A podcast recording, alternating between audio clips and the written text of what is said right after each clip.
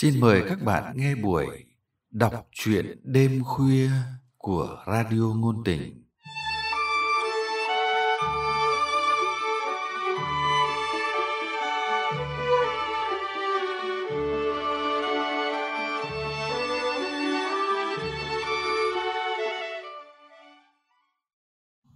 Các bạn thân mến, trong chương trình đọc truyện hôm nay, chúng tôi mời các bạn nghe truyện ngắn Yêu trong lười biếng của nhà văn Võ Hồng Thu qua sự thể hiện của Lâm Ngạn.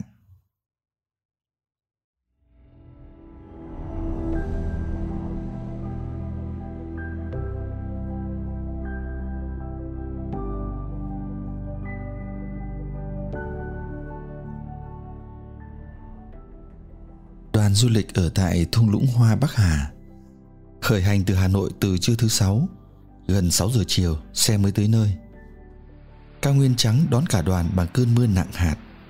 Sáng thứ bảy, mưa vẫn không có dấu hiệu ngừng.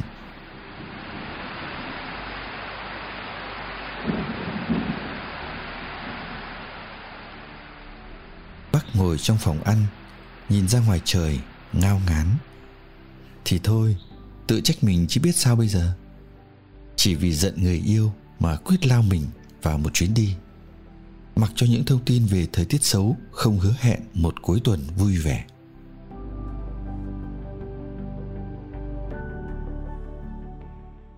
Tối qua, Nhâm nhi lậu thắng cố trong không khí xe sắt của mưa, Cũng là một trải nghiệm không tệ.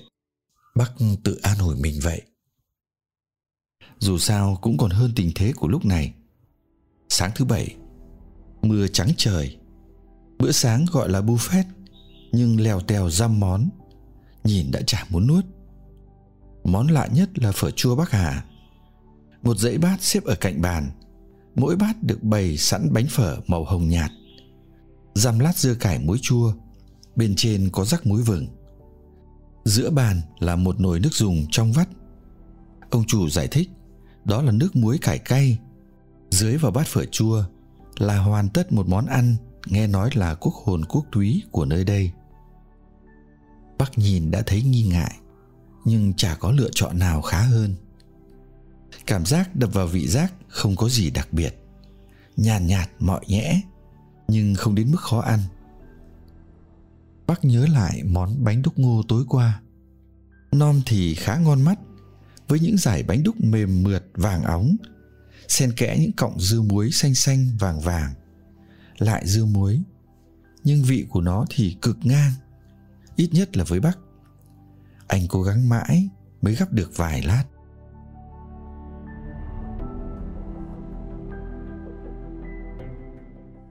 Anh ăn trứng luộc đi này. Bắc ngẩng lên, một đôi tay mềm nõn, nhẹ nhàng đặt trước mặt anh hai quả trứng. Những ngón tay thoăn thoắt xoay sở quả trứng, lẹ làng bóc vỏ, rồi ân cần đặt vào tay anh. Muối tình trộn hạt tiêu cũng sẵn sàng ngay bên cạnh trứng mới luộc nóng hổi. Ngon. Bác ăn hai quả xong, thấy bụng dịu hẳn lại. Hiền đấy. Cô gái cùng công ty và quan trọng là cô ấy không che giấu tình cảm rõ rệt với anh.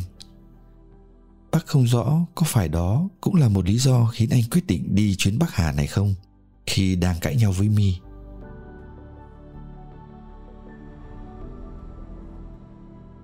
mi của anh đẹp và bướng cô không bao giờ nhường nhịn anh, dù là một câu tranh luận nho nhỏ. Chính vì vậy mà mối tình gần ba năm của họ luôn ngột ngạt. Ngày xa, nhiều hơn ngày gần. Cảm ơn em đã cho anh ăn. Đột nhiên câu đó xẹt qua óc bắc. Cho dù anh không nhớ nổi đã đọc nó ở đâu, chắc chắn là một tình huống khá ngôn tình, nhưng mà chuẩn. Bác đột nhiên thấy tâm trạng vui vẻ hơn thậm chí, anh còn cảm động khi nghe hiên bảo cô sẽ chan cho anh một bát phở gà nóng. Phở ở bất cứ nơi nào ngoài hà nội cũng không ngon. Bác tin chắc vậy. Nhưng giữa một buổi sáng phố núi mưa lạnh, nước dùng nóng bỏng là một lựa chọn không hề tồi. Bác nhìn cách hiên chan bát phở cho anh. Cô bật bếp, đun nồi nước dùng, để sôi lăn tăn trong khoảng 10 phút. Cô bảo, nước dùng nếu chỉ vừa sôi thì chan vào phở sẽ bị nguội, giảm ngon. rồi chả hiểu thế nào mà cô ấy tìm được cả chanh tươi tương ớt mường khương đặt trước mặt anh. Chi tiết này rất nhỏ nhưng với bắc lại quan trọng. Anh không bao giờ thấy phở ngon nếu như không dùng kèm chút tương ớt mậu dịch. Tương ớt mường khương đáp ứng đúng tiêu chuẩn đó. Không chuội đi như các loại tương ớt công nghiệp. Bắc ăn xong thì trời cũng ngớt mưa. Cả đoàn lên xe, đi đến vườn mận cách nơi ở vài cây số. Hái mận là một hoạt động được đưa vào chương trình của các tour du lịch bắc hà mùa này. Trời mưa mấy hôm, nên đường đi vào vườn mận trơn nhẫy. Cả đoàn được nhắc đi dép tổ ong. Riêng hiền vẫn nghễu nguyện đôi dép cao gót đế bằng. Vào đến vườn mận thì trời lại đổ mưa mỗi người được phát một áo mưa giấy nhỏ. Hiền hái mận thoăn thoắt trong khi bác còn mải gạt nước mưa cay xẻ mắt. Cô bảo anh, thôi không cần hái, chỉ cần cầm túi ni lông xòe ra để cô bỏ mận mới hái vào đó. Bác cứ vô thức đi theo hiên như thế, không nhận ra hai người tiến sâu vào trong vườn mận, bỏ xa cả đoàn bên ngoài. Đột nhiên, hiên trượt chân, ngã nhào vào người bắc hai tay anh đang bận.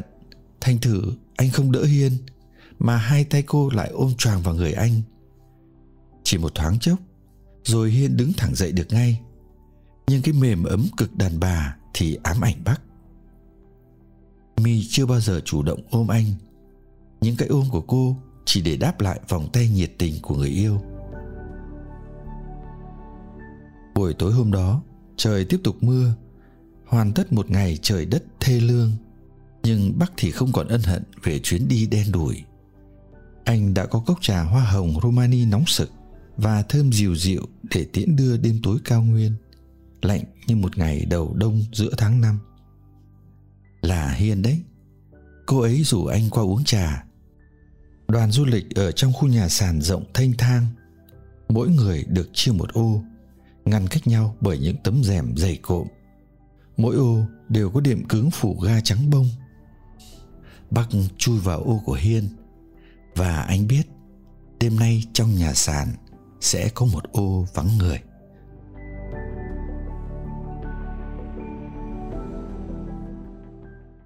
Mình dừng lại ở đây thôi, để anh còn đi hái mận.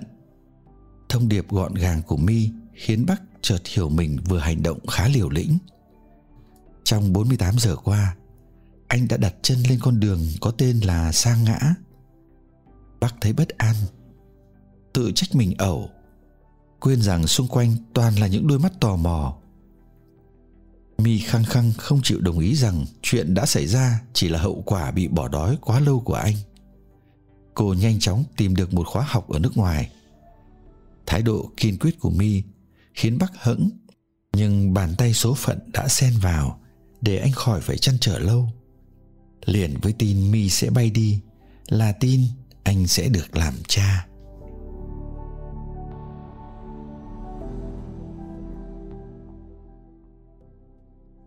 Cuộc sống những ngày sau đó của bác chả có gì đáng kể.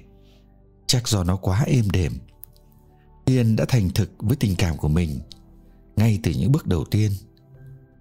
Sự ấm áp khiến bác có chút dao động vẫn vẹn nguyên trong nhiều năm chồng vợ tiếp theo một người đàn bà như hiên, đủ để làm êm lòng bất cứ người đàn ông nào. Điều đó đã đủ cho mình chưa? Bắc hoàn toàn tự biết câu trả lời.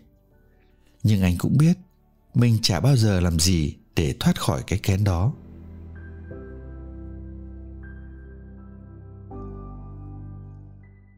Anh, tại sao anh không giành lấy em? Tại sao không lao đi tìm em và nói rằng em thật trẻ con? Thật vô lý khi chạy trốn tình yêu bằng một cách thô thiển như vậy. Bao nhiêu năm qua, em vẫn chờ một ngày nào đó, anh sẽ đi tìm em. Và mình sẽ làm lại từ đầu. Em chờ cái ngày ấy cháy bỏng, đến nỗi tim em kiệt khô mọi cảm xúc với đàn ông. Cho dù chỉ một thoáng rung rinh cũng không thể có. Rồi em biết, nếu em cứ khăng khăng như vậy, em sẽ sống cô đơn tuyệt đối ở kiếp này và em quyết định dù có thế nào em cũng cần gạt được tảng đá trong lòng mình và trở về Việt Nam tìm anh. Dù sự trở về chỉ để là nói rằng anh thật tệ, tệ với em, với cô ấy và với chính bản thân mình. Lỗi của anh với em không hề nhỏ và em đã hành động mạnh. Nhưng tại sao anh không chịu hiểu rằng em ra đi mang theo một trái tim còn tha thiết đôi khi em hối hận. Đúng hơn là giận thân vì dù hiểu anh không hề yêu em dốc ống như em hằng mơ, mà em vẫn không làm cách nào để quên được anh. Sau cùng em hiểu, bản tính của anh là khắc tinh của mọi hành động quyết liệt, cho dù là với người mà trong lòng anh có cái gọi là tình yêu.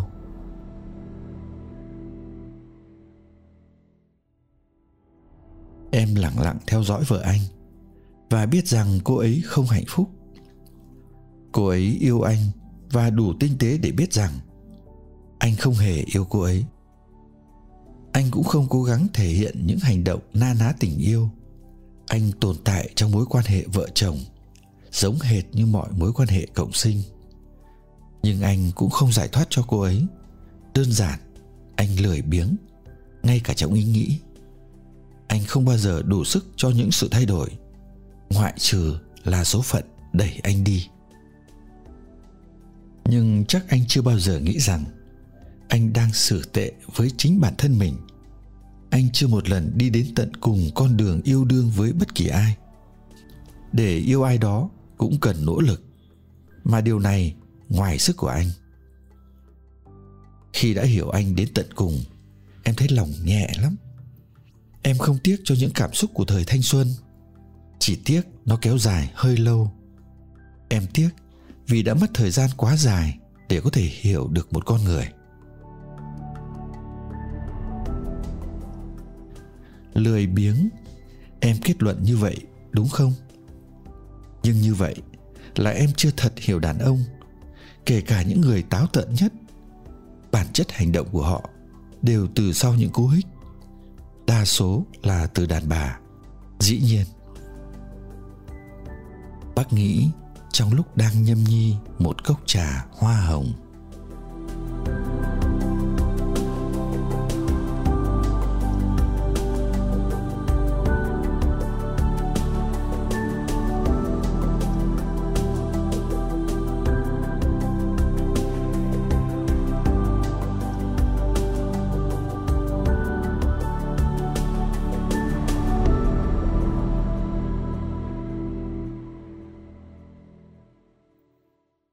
Các bạn vừa nghe xong chuyện ngắn Yêu trong lười biếng của nhà văn Võ Hồng Thu. Để tiếp tục theo dõi chương trình, mời các bạn nhấn nút đăng ký và nhấn nút like nếu các bạn thích thú những câu chuyện này. Chương trình đọc truyện của chúng tôi xin tạm dừng tại đây. Hẹn gặp lại các bạn vào chương trình sau. Thân ái, chào các bạn.